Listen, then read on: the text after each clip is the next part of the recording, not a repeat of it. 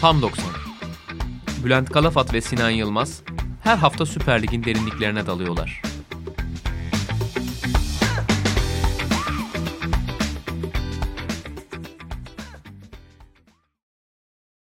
Sokrates Podcast'ten hepinize merhabalar. Tam 90'ın yeni bölümüyle sizlerleyiz. Her zaman olduğu gibi Sinan Yılmaz'la birlikte. Selamlar Sinan. Selamlar Bülent. Nasılsın? Teşekkür ederim sen. Ben de iyiyim. Teşekkür ederim.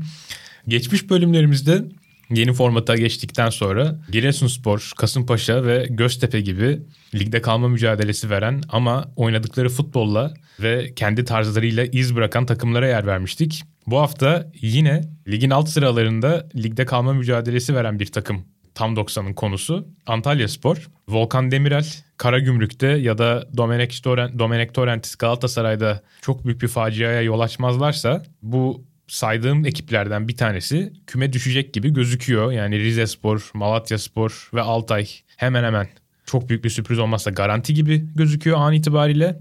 Bunların yanına bir de şu ana kadar saydığım takımlardan bir tanesi eklenecek gibi duruyor.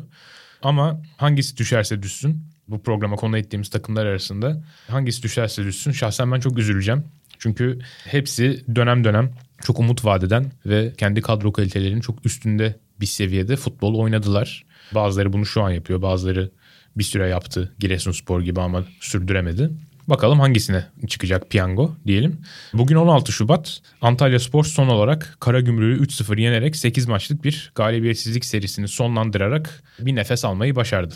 Güzel bir giriş, tahminli bir giriş. Ben de iddialı bir tahminde bulunayım o zaman. Bence bu bahsettiğin 3 takım düşer gerçekten. O yeni Malatya, Altay ve Rize Spor kurtaramaz bence de. Ama dördüncü olan takım da Giresun, Göztepe veya Antalya Spor olmaz da bana Karagümrük düşer gibi geliyor. Hem kadrosunun fazla veteran olması hem teknik direktörünün yetersizliği değişse bile bir, orada bir tekrar bir kaos vesaire yaşanabilir. Tabii puan farkı var. Ciddi bir puan avantajı var Karagümrük'ün. Büyük çoğunluğu Farioli'den gelen. Ama bana onlar düşecekmiş gibi geliyor. Bu arada bize geçen hafta Twitter'dan bir arkadaş yazmıştı. Sizin değerlendirdiğiniz takımlar da düşüşe geçiyor demişti. A, tabii öyle olmak zorunda aslında biz çünkü istim üstünde olan biraz ivme yakalamış biraz beğenilen takımları yapıyoruz ve bizim ligde de 5 maçtan fazla üst üste kazanamıyorsun zaten haliyle bir düşüş yaşıyorsun. Doğru. Ama bu hafta ele alacağımız ben Antalya Spor'un düşüşe değil yükselişe geçeceğini önümüzdeki 5-10 hafta içerisinde düşünüyorum. Çünkü evet. oldukça kaliteli transferler yaptıklarını da düşünüyorum. Birazdan değineceğiz hepsine. Aynen öyle. Oraya geleceğiz ve ben de hem fikrim. E, oynadıkları futbola uygun isimler aldılar. Ben de onlardan Karagümrük maçıyla yakaladıkları çıkışı sürdürmelerini bekliyorum. Aslında sezona teknik direktör değiştirmeyerek başlayan takımlardan bir tanesiydi Antalya Spor. Ersun Yanal'la girdiler 21-22 sezonuna. Fakat ilk 8 haftada yalnızca Rize Spor ve Yeni Malatya Spor'u yenmeyi başardılar ki zaten zaman bu iki ekibin ligin en kötü ekipleri arasında olduğunu gösterdi bize. Netice kelam 8 maçın sonunda 4 mağlubiyet aldıktan sonra Ersun Yanal Ekim başında kendisiyle yollar ayrıldı Antalya tarafında ve Nuri Şahin takımın zaten futbolcusu olan Nuri Şahin futbol sorumlusu sıfatıyla takımın başına bir nevi teknik direktör olarak getirildi. Bu sıfata yakın olan bir Fatih Terim'in futbol direktörü sıfatı vardı milli takımda. Şimdi Adem Büyük de aynı şekilde oldu. Herhalde futbol sorumlusu demek hem futbolcu hem teknik direktör olabilirsin. Nerede istersen orada oyna abi gibi bir model. Eskilerin efsane mevkisi kaleci oyuncu. gibi. Ben bu arada şeyi de yani merakla bekliyorum. Herhalde Nuri Şahin yapmayacak bunu. Yapmayacağını söylemişti yanlış hatırlamıyorsam sahaya girmeyeceğini evet. ama bakalım Adem Adem yapacak. Ya da eskiler hem basketbol hem futbol oynuyordu ya o, o tip evet. o tip bir şey. Şimdi Ersun Yanal'la da değinelim tabii ki. Çünkü Türk futbolunda çok önemli bir figür aslında son 20 yılda baktığın zaman ama Antalya Spor'da o bilhassa o senin dediğin işte 8 maçlık süreçte Beşiktaş'a kaybetme şekli 2-0 öne geçtikten sonra 2-3 kendi sahasında kaybetme şekli hem Ersun Yanal'ın karizmasını çok büyük bir şekilde çizdi. Hem de Antalya Spor yönetimini sanki böyle bir risk almaya biraz daha sanki Ersun Yanal'ın dönemi geçiyor. Evet yani 20 yıl önce Ersun Yanal Türkiye Ligi'nin vizyoner ve yenilikçi teknik direktörüydü. Tam tam kelime yenilikçi. Hatta İlhan Cavcav ona kızıyordu. Bilgisayarla takım yönetmeye çalışıyor Çok diye. Çok iyi hatırlıyorum. Ama bugüne geldiğimiz zaman onun öğrencisi olan Nuri Şahin çok daha yenilikçi. Birazdan değineceğiz zaten direkt sistem farklılıklarıyla başladı işler. Çok kısa sürede Mukaryu'yu parlatıp satması gibi yine yenilikçi işler var. Sanki bu böyle bir dönem değişimi gibi de oldu. Ersun Yanal döneminin ve belki eski Türkiye futbolu döneminin kapanıp yeni bir figür Nuri Şahin çok da özel bir figür. Çok büyük bir futbolculuk kariyeri var. Birazdan anlatacağız. Çok büyük teknik adamlarla çalışma gibi bir avantajı var ve ciddi yenilikler de getirdi. Ee, kesinlikle. Hatta e, hiç uzatmadan Nuri Şahin'i de biraz konuşalım. Zaten Türk futbol severlerin hatta yani genel olarak futbol severlerin yakından tanıdığı bir isim. Çünkü Sinan'ın da değindiği gibi büyük bir kariyere sahip. 5 Eylül 1988 doğumlu. Dortmund'un bir saat kuzeyinde Lüdenscheid diye bir şehirde doğmuş. Büyüdüğü kasaba olan Meinershagen'in futbol takımında başlamış futbola 6 yaşında. 13 yaşında Borussia Dortmund'a tırnak içinde transfer olmuş diyelim. Borussia Dortmund'a geçmiş ya da. Ve 6 e, Ağustos 2005'te 2005-2006 sezonunun başında 16 yaş 334 gün ile Bundesliga tarihinde oynayan en genç futbolcu olmuştu. Aradan 15 yıl geçtiğinde rekoru gene bir başka Dortmund oyuncu olan Yusufa Mokoko kırdı. O 16 yaş ve 1 gün yaşındaydı. Bülent o günleri çok net hatırlıyorum. 2005. Ben de altyapıda oynuyordum ve Nuri benden bir ay büyük sadece. Aynı 88 Eylül ben Ekim. Ve Nuri'nin bu inanılmaz olayı rekoru beni çok üzüyordu. Çünkü senin daha ne kadar yol kat etmen gerektiğini mi düşünüyorsun? Aynen öyle. Ben altyapıda böyle, böyle dayak yiyip ezilen bir çocukken çok zayıf cılız bir çocukken Nuri'nin Dortmund'da işte Bundesliga oynaması falan belki de şey oldu yani yok abi benden olmaz düşüncesini hissettirmişti. Çok ekstra bir durum tabii. Böyle yaşıtının Bundesliga'da oynuyor olması 16 yaşında çok acayip bir durumdu. Belki Almanya'da doğmuş olsaydın senin de farklı bir kaderin olabilir. Olabilir. Ülkelerin şartları aynı değil biliyorsun. Yani. Tabii Nuri genç yaşta çok hızlı parladı.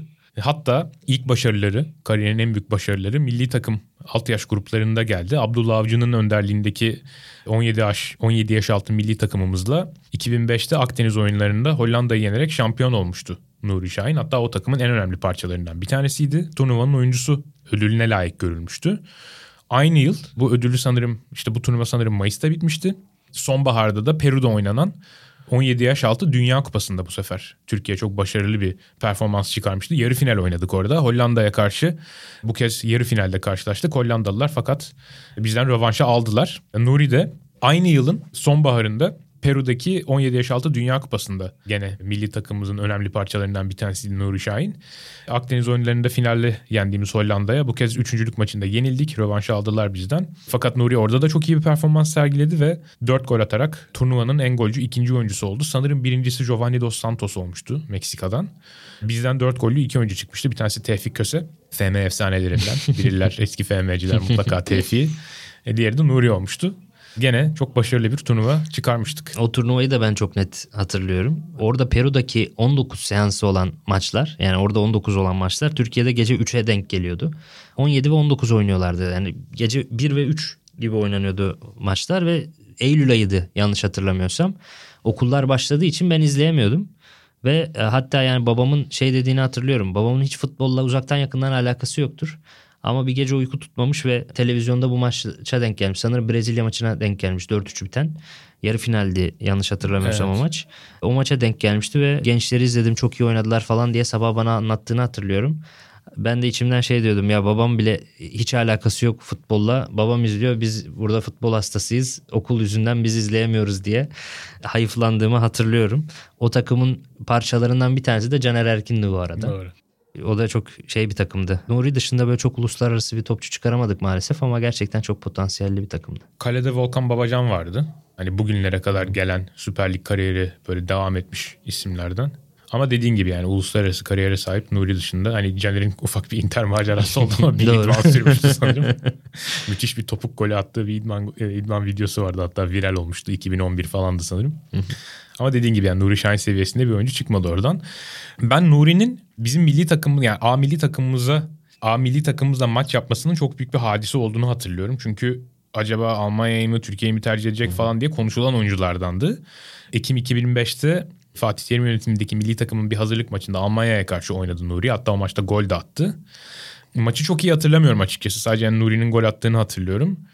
Ama Nuri'nin Almanya yerine Türkiye'yi tercih etmiş olmasının çok mühim bir olay olduğunu ve işte böyle manşet olduğunu, spor programlarında falan konuşulduğunu hatırlıyorum. Son dakikalarda atmıştı golü ve Fatih Terim'le kucaklaşmışlardı. Ben de öyle bir sekans böyle bir Kazanmış sahne mıydık? hatırlıyorum. 2-1 kazanmıştık 2-1 sanırım kazanmıştık. Evet 2-1 kazanmıştık. Fakat ne yazık ki biz Nuri Şahin'den milli takımda çok fazla faydalanamadık.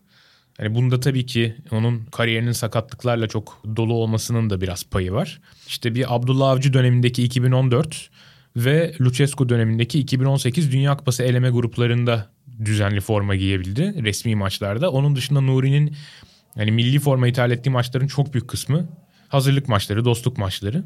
Böyle resmi maçlarda çok fazla yararlanamadığımız bir oyuncu.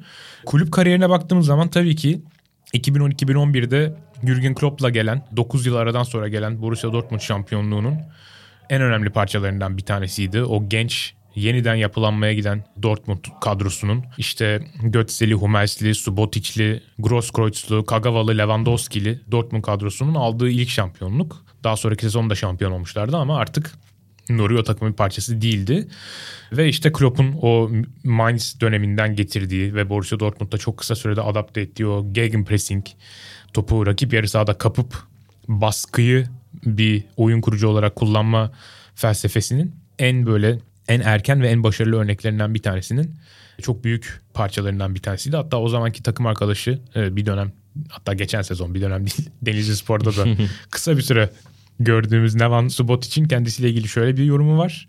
Rafael Honigstein'ın Bring the Noise kitabında Klopp'un kariyerini ve hayatını anlatan. Diyor ki Subotic, Nuri takımın %90'ı gibiydi. Topu Nuri'ye ver, o gerisini halleder gibi bir durum vardı diyor. Nuri hakkında bu kadar önemli bir parça olduğunu dile getiriyor. Zaten 6 gol ve 8 asist gibi Nuri gibi oyunu biraz daha geriden oynayan bir orta saha oyuncusu için çok yüksek bir skor katkısıyla Kesinlikle. sezonu tamamlıyor. Ve sezonun sonunda Real Madrid'in ilgisini çekiyor. Sözleşmesindeki serbest kalma maddesini tetikliyor Real Madrid. 12 milyon euro gibi bir bedeli gözden çıkararak. Ve onun yerine de Nürnberg'den İlkay'ı getiriyor. Borussia Dortmund İlkay'da bambaşka bir başarı hikayesi. Hatta Nuri Şahin'den çok daha başarılı bir futbolcu oluyor. Benzer şeyler oyuncu profilleri de İlkay'ın farkı Almanya'yı seçti mesela. Doğru.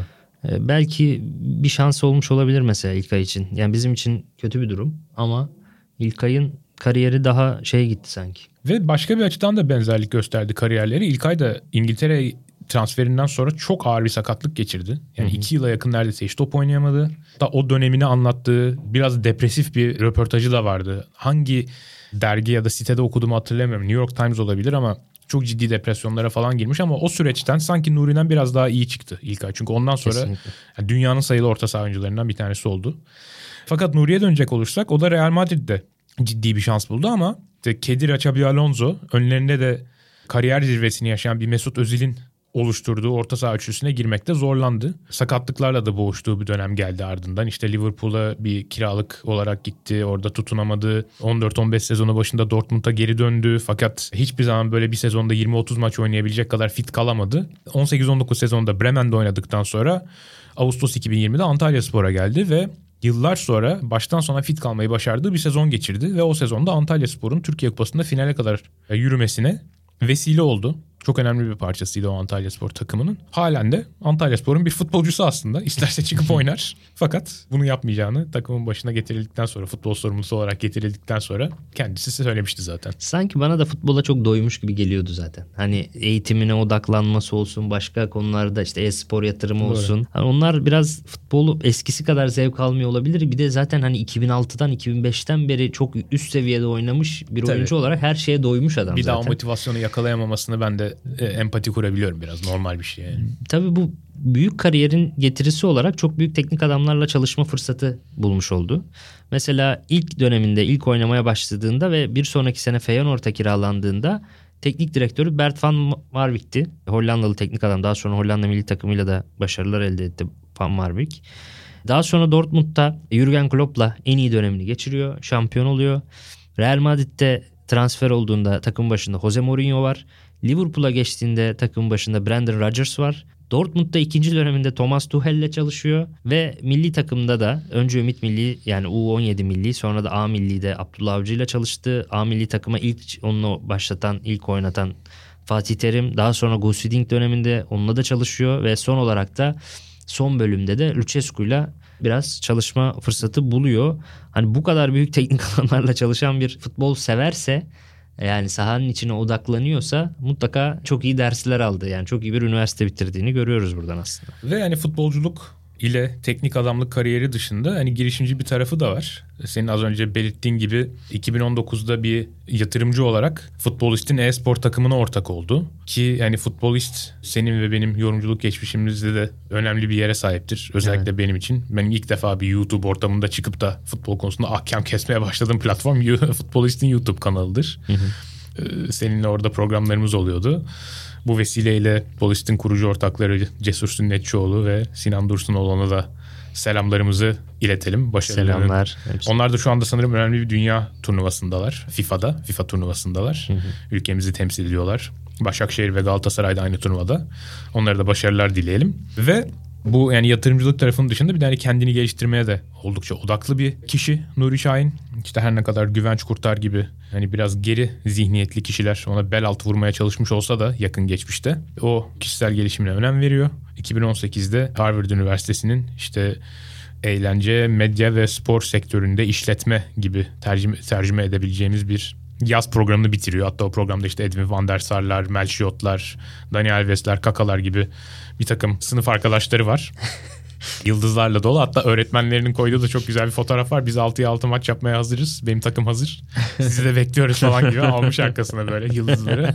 ne güzel. Kaleci bile var yani. Böyle bir kişilik. Onun da bakalım ne tip yansımaları olacak kariyerine. Ama şu anda bizim elimizde Nuri Şahin'in teknik direktörlük kariyerine dair yaklaşık bir 15-20 haftalık Antalya Spor süreci var. Dilersen biraz oraya geçelim. Bir benzetmeyle geçelim. Söyle Sanki abi. Emre Belezoğlu'nun bu son transferleri Pizzi, Trezeguet, Serdar Gürler ve Nuri Şahin'in son transferleri Luis Adriano, Fernando vesaire kaliteli oyuncuyla çalışma ve kaliteli futbol oynatma konusunda bir benzerlik seziyorum. Sportif direktörken işte Sosaları vesaireyi alan Emre Belözoğlu da biraz benzerdi. Mesela Fernando'da ve diğer transferlerinde göreceğiz. Ee, çok mücadele etsin, boğuşsun vesaire değil de iyi top kullanan orta sahalar. Kendileri de hem Nuri hem Emre Belözoğlu çok iyi top kullanan orta sahalardı ya. Ama orada Emre bir... Belözoğlu inanılmaz bir mücadele makinesiydi aynı evet, zamanda. Doğru. Nuri Şahin için belki onu söyleyemeyiz ama. İkisi de usta sol ayaktı diyebiliriz. Evet. Biraz usta orta sahaları seviyorlar o yüzden. Olabilir. Belki de teknik direktörlükteki çıraklık dönemlerini güvenebileceği isimlerle geçirmek hmm. istiyor da olabilirler. Belki 3-5 yıl sonra daha farklı yaklaşımları olabilir. Belki bir yerden sonra aman yaşlı futbolcudan ilallah geldi moduna da gelebilirler. Bunu gerçekten kendilerini sormak, kendi ağızlarından duymak enteresan olurdu. Çünkü hani son programda mesela konu ettiğimiz Farioli tecrübeli oyuncuların daha kolay saha içinde yönetmesi daha kolay oyuncular olduğunu, Doğru. sorun çıkaranların çoğunlukla gençler olduğunu söylemiş. Doğru. Sokrates'e verdiği röportajda ki o bana çok çarpıcı gelmişti. Ben tam tersini beklerdim. Acaba Nuri Şahin ve Emre Berezoğlu bu konuda ne düşünüyor? Belki bir gün onları öğrenme şansımız olur.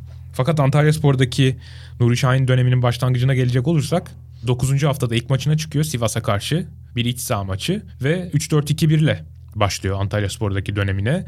Bir 13 maç falan. Arada bir tane istisnası vardı. Hangi maç olduğunu unuttum şimdi ama 13 maç bu sisteme bağlı kalıyor. İlk 8 haftada 4 galibiyet aldı. Nuri Şahin takımın başında ve bunlar Giresun, Altay, Alanya ve Trabzon galibiyetleri. Hani Altay'ı bir kenara koyarsak oldukça ciddi ekipler. Doğru. Trabzon Spor'un da zaten hali hazırda yenebilen bir takım yoktu Antalya Spor'a kadar. Bunu ilk başaran takım oldular. Fakat Trabzon maçından sonra 8 maçını ard arda galibiyetle tamamlamayı başaramadı. Nuri Şahin'in ekibi. 4 beraberlik ve 4 mağlubiyet aldılar. Bunların son 3'ünde 4-2-3-1'e döndüğünü gördük Nuri Hoca'nın. Bunda transferlerin de bir etkisi olabilir tabii ki. Transferlerle yeni bir yapılanmaya gittiklerini söyleyebiliriz.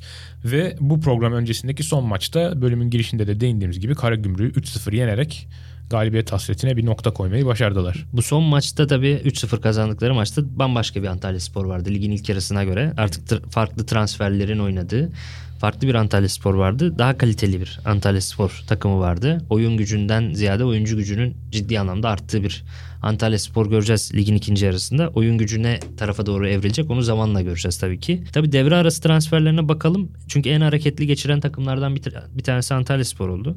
Nuri Şahin'in burada çok önemli bir katkısı var Paul Mukaryu'ya. Çok yetenekli bir oyuncuydu Mukaryu. Fizik kalitesi ve dribbling becerileri olan oyun zekası henüz çok gelişmemiş. Ama fizik ve teknik olarak ilginç bir adamdı ve Kopenhag bu adama yatırım yapmayı doğru buldu. Bence de mantıklı bir yatırım ve 1.9 milyon euroya Antalya Spor için oldukça yüksek bir bonservis bedeline satılmış oldu.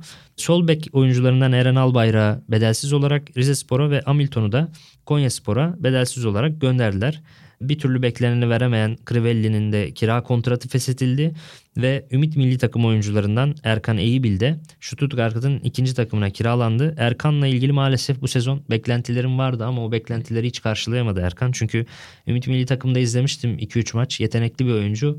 Ama Nuri Şahin de gerçi Mukayrı'dır, Doğukan'dır. Yani birçok genç oyuncuya fırsat verdi ama Erkan'ı hiç düşünmedi. Demek ki Erkan'la ilgili bir başka bir problem olabilir. Umarım Almanya'da tekrar toparlanıp döner. Erkan'a çok hakim değilim ama yolları ayırdıkları yani Mukayru satışını bir kenara koyuyorum. Yolları ayırdıkları oyunculara benim hiçbirine tercih olarak bir itirazım yok. Bence hepsi doğru kararlar. Evet. Çünkü katkı veremiyorlardı. Özellikle doğru. de Crivelli çok büyük bir hayal kırıklığı yaratmıştı. Doğru. Hamilton'un da yerine çok daha ileri geldi zaten. Zaten orası Antalya Spor'un görece olarak zengin olduğu bir mevki. Doğru. Doğru. Öte yandan transferde tecrübeli isimlere gidildiğini görüyoruz. Palmeiras'tan Santrfor'a Luis Adriano. Hani Crivelli'lere göre çok net bir kalite. Bir dönem senin takımın olan Milan'da da oynamıştı. Hmm. Bir iki sezon. Sonra eski onunla takım arkadaşı olan Shakhtarlı Fernando. Fernando daha o kadar yaşlı değil. 28-29 olması lazım. 29. Ki son maçta nefis bir gol attı Karagümrük'e.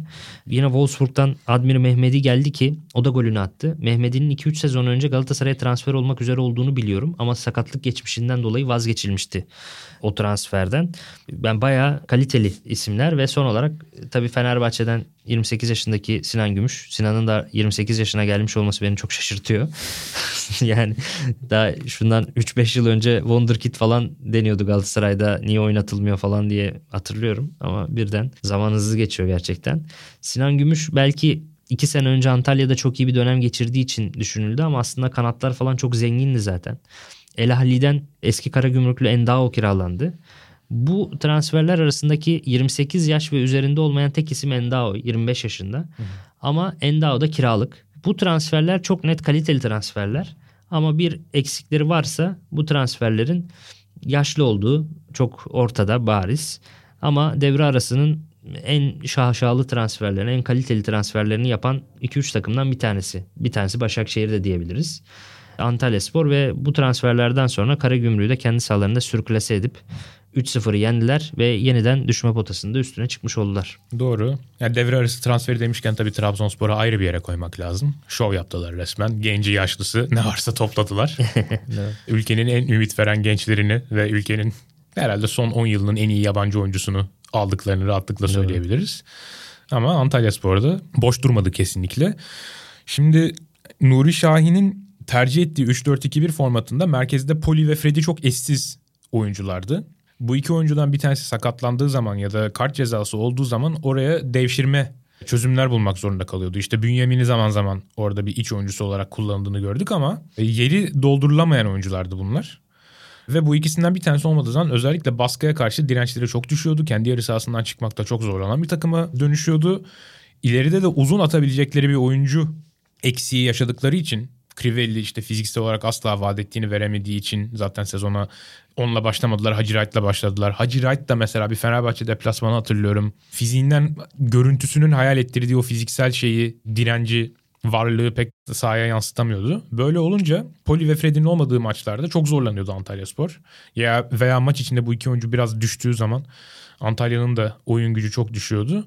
Hani bu bakımdan biraz daha 36'lık Hakan Özmert'in alternatifi olabilecek işte bir Joseph olmasa da hani bir Obinna seviyesinde o profilde bir mücadele gücü, baskı gücü yüksek bir oyuncu almalarını bekliyordum ben devre arasında. Hani bir tek bu eksik kalmış gibi gözüküyor.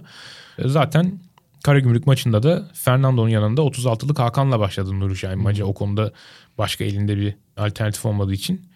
Bakalım sezonun geri kalanını nasıl getirecekler. Şimdi yeni transferlerden sonra üçlü savunmayı dörtlüye de çevirdi ve 4-2-3-1 gibi ama Freddy'nin kanatlardan daha geride olduğu farklı bir 4-2-3-1 bu. Yani kanat oyuncuları Doğukan ve şey e, Endao daha böyle forvet gibi ve şeyin Poli oynarsa Poli veya Hakan oynarsa Hakan yanında da Fernando. Bu iki derin oyun kurucunun önünde de çift yönlü bir Freddy var. Freddy zaman zaman çoğu zaman hatta orta sahayı üçlüyor. Zaman zaman da bir on numara gibi şeye gidiyor. Freddy'nin oradaki çabukluğundan ve mesafe kat etme özelliğinden iyi yararlanıyor. Bence buradaki kilit oyuncu Freddy. Freddy, Fernando ve şeyin önündeki Poli veya Hakan'ın önündeki boşluğu iyi savunamazsa orada çok ciddi geçişlere sebep olabilir. Sanki bana bu kadroda Freddy'nin eksiği yani Freddy'nin alternatifi konusunda bir problem yaşanabilir gibi geliyor. Önümüzdeki haftalarda bir Freddy'ye bir şey olursa biraz sıkıntı yaşanabilir gibi geliyor. Ama öbür yandan planları bence çok sağlıklı hale geldi. Şöyle Fernando, Poli veya Hakan ortadaki iki şey derin oyun kurucu. İkisi bunların hepsi üçü de çok iyi top atıcılar. Hatta Nuri de hani ben de birinin yedeği olayım, Fernando'nun yedeği olayım derse dördü birden çok iyi oyun kurucu ve to- çok iyi top atıcılar. Ve top atabilecekleri kanatlarda da çok etkili driblingçiler ve süratli oyuncular var. Evet. Mesela El Asandao yani Hamilton'u vesaire gönderdi. Endao çok fevkinde bence yani birçok oyuncunun çok süratli yani evet. fizik olarak. O var. Öbür tarafta birazdan değineceğimiz Doğukan var. Driblingçi ve çabuk. E buraya Sinan Gümüş eklendi. Gaça var. Gökdeniz var. Mehmedi var. E, oldukça zengin bir hücum attı. Tabii Luis Adriano'nun yediği Hacı Wright oldu. O da bir kontra atakçı. Olmadığı zaman Gökdeniz'i de koyabilir en öne. Mehmedi'yi de oynamışlığı var koyabilir. Kanat ve hücum rotasyonu en zengin takımlardan bir tanesi oldu. Yani kanat ve hücum rotasyonu ilk 5'e girer ligde çok rahat. Ama geri tarafta biraz sıkıntıları var. O Kudryashovlar, bekler, savunma, kale bunlarda biraz sorunları var. Ama bu plan işlerse yani Fernando ve Hakan veya Poli bu top atıcılıklarıyla bu Endayu Doğukan'ı çok uçurur. Kopuk Doğru. uçurtma adamlar zaten ve o yüzden çok hızlı geçişler ve kontra atak hücumları göreceğiz gibi geliyor bana.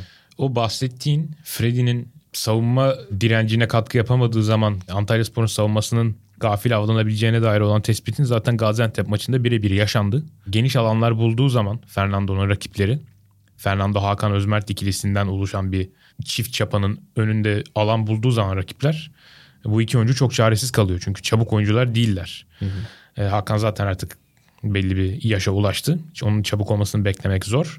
Fernando da tam olarak öyle bir oyuncu değil. Fernando daha ziyade ayağı çok temiz. Tek topa çok yatkın. Hı hı. Top kendisine gelmeden topu nereye atacağına kararını vermiş falan tipte bir oyuncu. O yüzden bana da Freddy'nin sezonun geri kalanındaki hem savunma hem hücum performansının Antalya Spor'un kaderini belirleyecek bir numaralı unsur gibi geliyor bana. Çünkü stoperlerden de öyle çok aman aman bir şey bekleyemeyiz bu saatten sonra. Stoperlere iş düşürmemek Antalya Spor'un bir numaralı planı olmalı gibi geliyor bana. Tabii bu sistemin özellikle de ön taraftaki zenginliğin en önemli parçalarından bir tanesi Doğukan Sinik. Hmm. Ve her bölümde olduğu gibi takım teknik direktör oyuncu üçgeninin Antalya Spor'daki oyuncu kenarı da Doğukan. Ocak 1999 Antalya doğumlu ve Antalya Spor altyapısından yetişmiş bir futbolcu Doğukan. 17-18 sezonunu Kemer Spor ile 3. ligde geçiriyor. Kemer Spor da Antalya Spor'un pilot takım bu arada. Evet onu da belirtelim. Orada ciddi sayıda maça çıkıyor. 2000 dakikadan fazla süre alarak bir tecrübe ediniyor. O zamandan beri de Antalya Spor'da. Yetenekli bir oyuncu fakat kariyeri boyunca Antalya Spor'daki kariyeri boyunca diyelim en eksik kalan yanı hep golcülük oldu. Bunun en önemli sebeplerinden bir tanesi iyi pozisyonlardan şut atmıyor olması. 18-19 ve 19-20'de 54 tane lig maçına çıkıyor. 3000 dakika oynuyor. Yani hep bir ilk 11 oyuncusu oynadığı maçlarda. Ve hiç gol atamıyor. İlk Süper Lig golünü 2020-2021 sezonunda Göztepe'ye karşı atıyor. Bu sezonda iki golü var. Stats Bomb'a göre 2019-2020'deki 26 şutunun toplam gol beklentisi 1.8'miş. Yani şut başına 0.07'ye denk geliyor ki işte ortalama bir şutun gol beklentisinin 0.1 olduğunu düşünecek olursak Doğukan'ın attığı ortalama bir şut toplam havuzdaki ortalama bir şuttan yaklaşık %30 daha düşük bir gol beklentisine sahipmiş o sezonda. 2020-2021'de bunu bir tık iyileştirmeyi başarıyor. 18 şutunun toplam gol beklentisi 1.6. Şut başında 0.09'a falan getiriyor. Mevcut sezonda da bunu biraz daha geliştirmekte olduğunu söyleyebiliriz. Nuri Şahin'in teknik direktör olarak çıktığı ilk maçta Sivas'a karşı bir gol bir asist ile oynadı. Attığı gol çok güzel bir goldü. Antalya Spor sol yarım alandan iki tane dikine pasla Doğukan'ı 18'e sokmuştu. Doğukan karşısında Gutas'ı görünce Gutas da biraz hantal bir stoper, biraz hamlesiz ağır bir stoper. Ya çıkmıyor musun o zaman ben de şutumu çekiyorum gibilerden.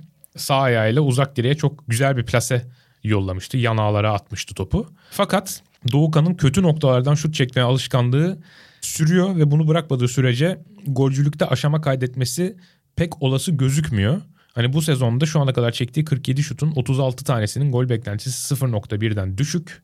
Ve hani şut haritasına bakacak olursanız gene sağ çaprazdan ceza sahasının sağ önündeki bölgeden çok sayıda şut attığını görürsünüz. Mesela bu programa konu ettiğimiz Yunus Akgün'ün Doğukan'dan en büyük farkı bu. Hı. Yunus Akgün'ün şut noktaları kaleyi cepheden gören noktalar ve ceza sahasının içinden noktalar. Doğukan'ın bu konuda kendini biraz geliştirmesi gerekiyor. Ama bu sezonda şimdiden en skorer sezonunu da geçiriyor. Çünkü geçmiş sezonlarda hiç atamıyordu. eşik düşük eşik. Doğru. 20 maçta 2 gol 4 asistle oynuyor. Sivas Spor dışında ikinci golünde Berke'nin hatasında Fenerbahçe ağlarına göndermişti. O golü de hatırlayabiliriz. Doğukan'ın Ümit Milli Takım'da da attığı tek gol İngiltere'ye karşıydı. O maçı izlemiştim. Türkiye'de oynamıştık. 2-3 kaybetmiştik. Kocaeli'deydi galiba maçta. Phil Foden'ın oynadığı İngiltere Ümit Milli Takımına karşıydı. Güzel oynamıştı ve bir de gol atmıştı öyle hatırlıyorum. Şimdi tabii aslında Doğukan'ın meziyetlerine uygun bir takım Antalya Spor oynadığı futbol itibariyle. Kontra atağa dayalı bir futbol oynuyorlar. Çabuk çıkışları kovalıyorlar. İyi pas atıcıları var. Son olarak da bunlara zaten Fernando gibi ligimiz için elit sayılabilecek bir pas atıcı eklendi. Doğukan da 90 dakika başına en çok başarılı çalım atan 3. oyuncu ligde. Statsbomb'un verilerine göre. Ve Hani 90 dakika başına en az 3-4 tane çalım deneyen zaten 10-20 oyuncu falan var. Kanat oyuncuları diyelim. Kanat oyuncularına baktım sadece. 900 dakikadan fazla oynamış kanat oyuncuları.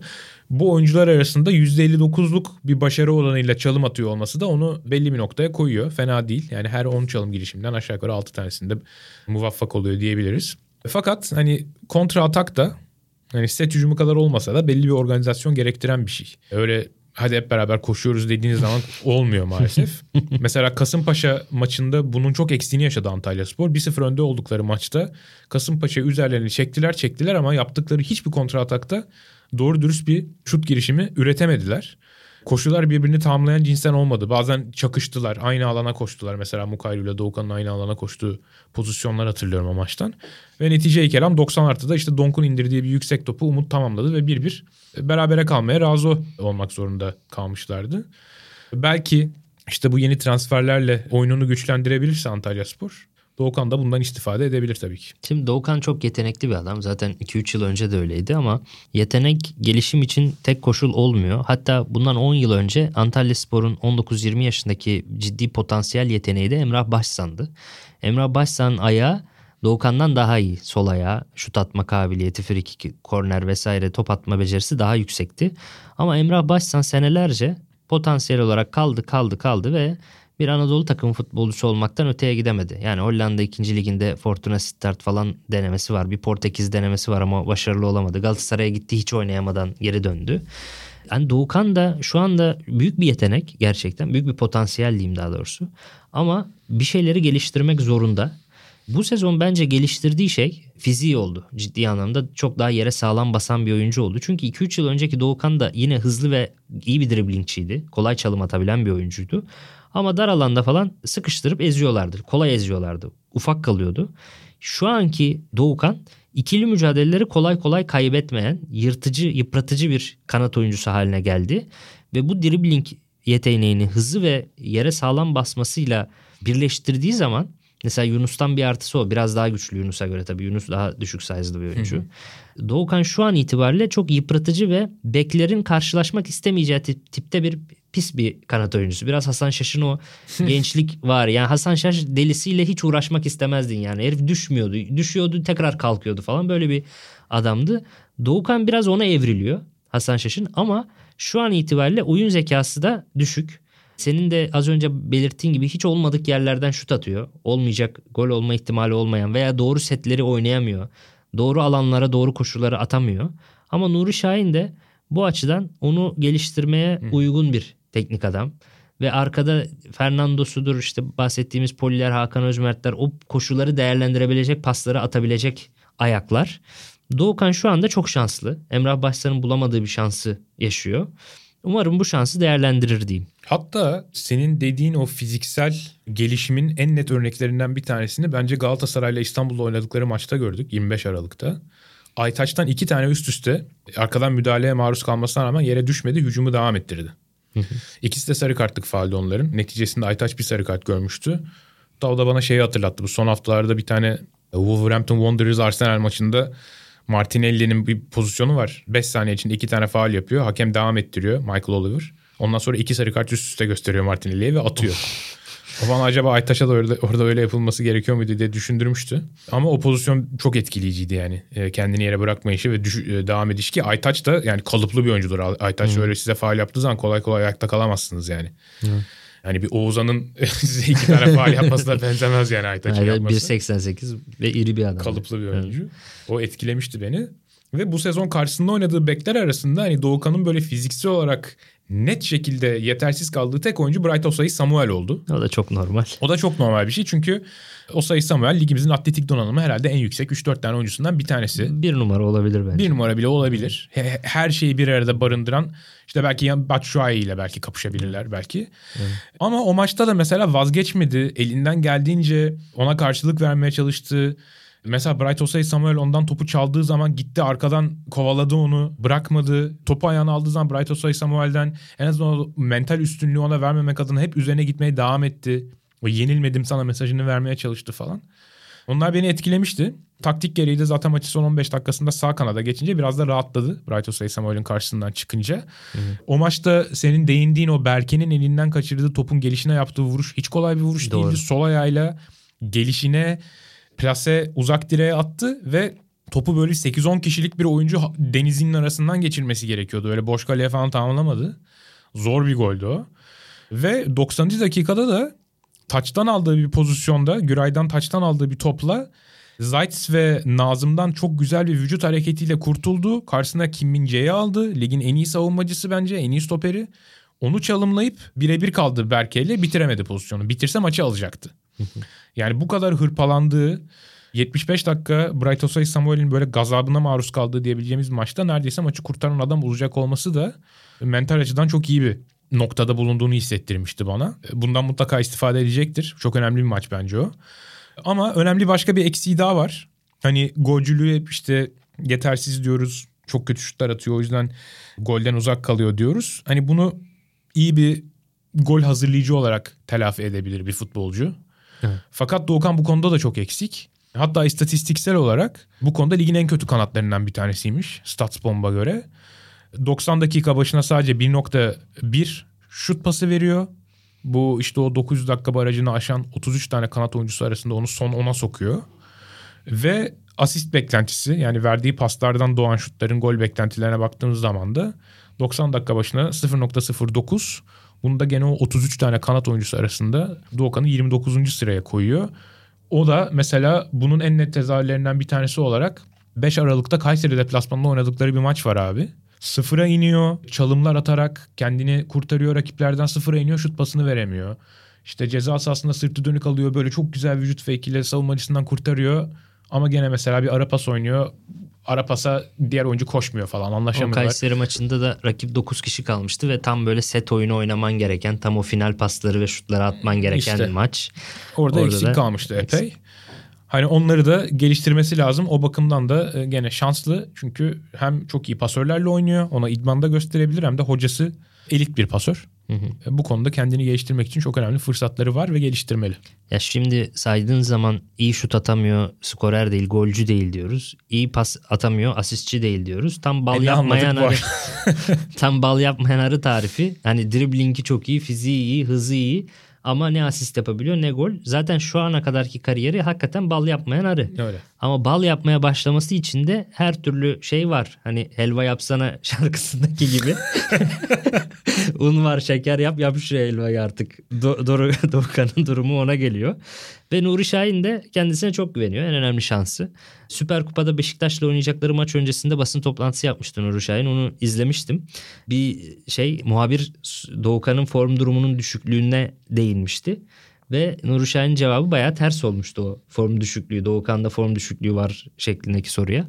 Ben ona çok güveniyorum. O da güvenimizi bugüne kadar boşa çıkarmadı. Doğukan gibi yetenekli, performansı iyi olan oyuncuların skora katkısı daha fazla olması lazım. Doğukan'ın performansında ben düşüş görmedim. İstikrarı yakaladığını da düşünüyorum. Doğukan'ın futbolunu beğenmeyen, futboldan çok anlayan bir insan değildir açıkçası diyor. İddialı. Ee, sert giriyor.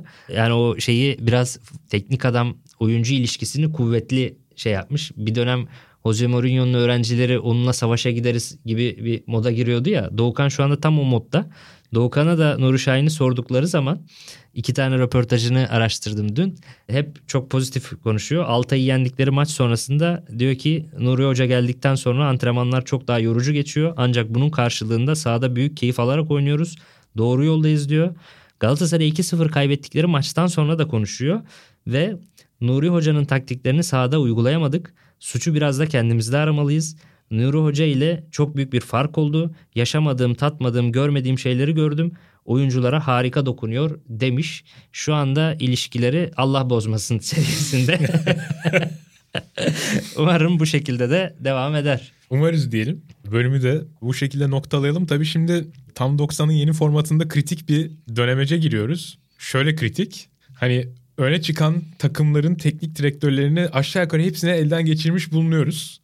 Hani kimler kaldı diye şöyle bir düşünecek olursak Emre Belezoğlu kaldı Evet, Başakşehir ona söyleyecektim ben de. değinmedik. Ben de onu söyleyecektim. Ömer Erdoğan kesinlikle Hatay Sporu'yla burada olmayı hak ediyor. Şimdi Biraz birinde- düşüş içindeler bak, belki şu anda ama birinde Kahraba'yı bekliyorum. Kahraba'nın etkisi çok pozitif geliyor bana. Yeni bir şey kuruyor 4-2-3-1 ile Ömer Erdoğan. Onu biraz beklemek istiyorum 1-2 hafta. Diğerinde de Pizzi, Trezeguet, Serdar Gürler üçlüsü 1-2 hafta daha oynasa çok güzel olur diye bekliyorum ama yaparız ya bulunur herhalde. galiba Emre Belezoğlu'nun vakti geldi. Evet olabilir. Çünkü yani Pizzi hemen zaten geldi katkısını da yaptı. Serdar Güller geldi oynamaya başladı etkili oldu. Trezeguet zaten yani Kasımpaşa döneminden tanıdığımız lige net damga vurmuş bir oyuncu. Onda çok fazla bekleyecek bir şey yok. Fakat e, hani yavaş yavaş şeyi hatırlıyorum şimdi camın önünden de demin Caner Erer falan da geçti. Can Öz de programdan önce buradaydı. Onunla da biraz sohbet ettik. Yani onlar da bize acaba siz bu fikirleri çok çabuk tüketirseniz malzeme bulamayacağınız bir döneme girebilir misiniz diye bize bir tabii tecrübeli yayıncılar olmalı sebe- olmaları sebebiyle vesilesiyle bir şeyde bulunmuşlardı. Nasıl diyeyim? Tavsiyede. Biraz o noktaya geldiğimizi görüyorum ama Ya bak, bir şekilde bizim- yolun bizim altından Süper çıkarız. Lig'de- Bir de şeyler var daha tabii. Dört büyüklere hiç değinmedik. Tabii, tabii. Onları e, yastık altı Tabii daha altınlarımız tor- olarak torrent, saklıyoruz. torrent bölümleri var. Ya bizim Süper Lig'de bir de zırt pırt hoca değiştiği için biz ekmeksiz kalmayız sen merak etme. Tekrar yeni hocayla yeni Antalya Doğru Spor. şimdi yeni- şeyler olacak tabii. Düşme hattındakiler şimdi hocaları değiştirecek büyük Tabii. ihtimalle. Adem Büyük yerine ben birinin gelmesini bekliyorum. Hı. Mutlaka onu yeni Malatya Spor'da son bir atılım yapacaktır diye tahmin ediyorum. Rize'de mutlaka bir şey olacaktır. Sezonu Hamza Hamzoğlu ile bitireceklerini zannetmiyorum pek. Bence Ee, bakalım. haftaya Yusuf Endiaşmiye ile Emre Belezoğlu Başakşehir yapabiliriz sanki. Enda İşmiye de güzel olur. Keşke Ravil Takir yapabilseydik ama hiç oynamadı çocuk. Endiaşmiye'ye 7,5 milyon euroya Fransa'dan teklif varmış ve satmamışlar. Öyle bir haber vardı Tamam. bu, bu devre arası. Sanki önümüzdeki hafta için güzel bir konu olur. Tamam öyle olmuş olsun. Güzel. Bu hafta bir sonraki programın konusunu da belirlemiş olmanın haklı gururuyla noktalıyoruz programı. Ağzına sağlık abi. Senin de. Sizlere de çok teşekkür ederiz dinlediğiniz için. O zaman önümüzdeki hafta Başakşehir bölümüyle tekrar birlikte olacağız sizlerle. O zamana kadar kendinize iyi bakın ve hoşçakalın.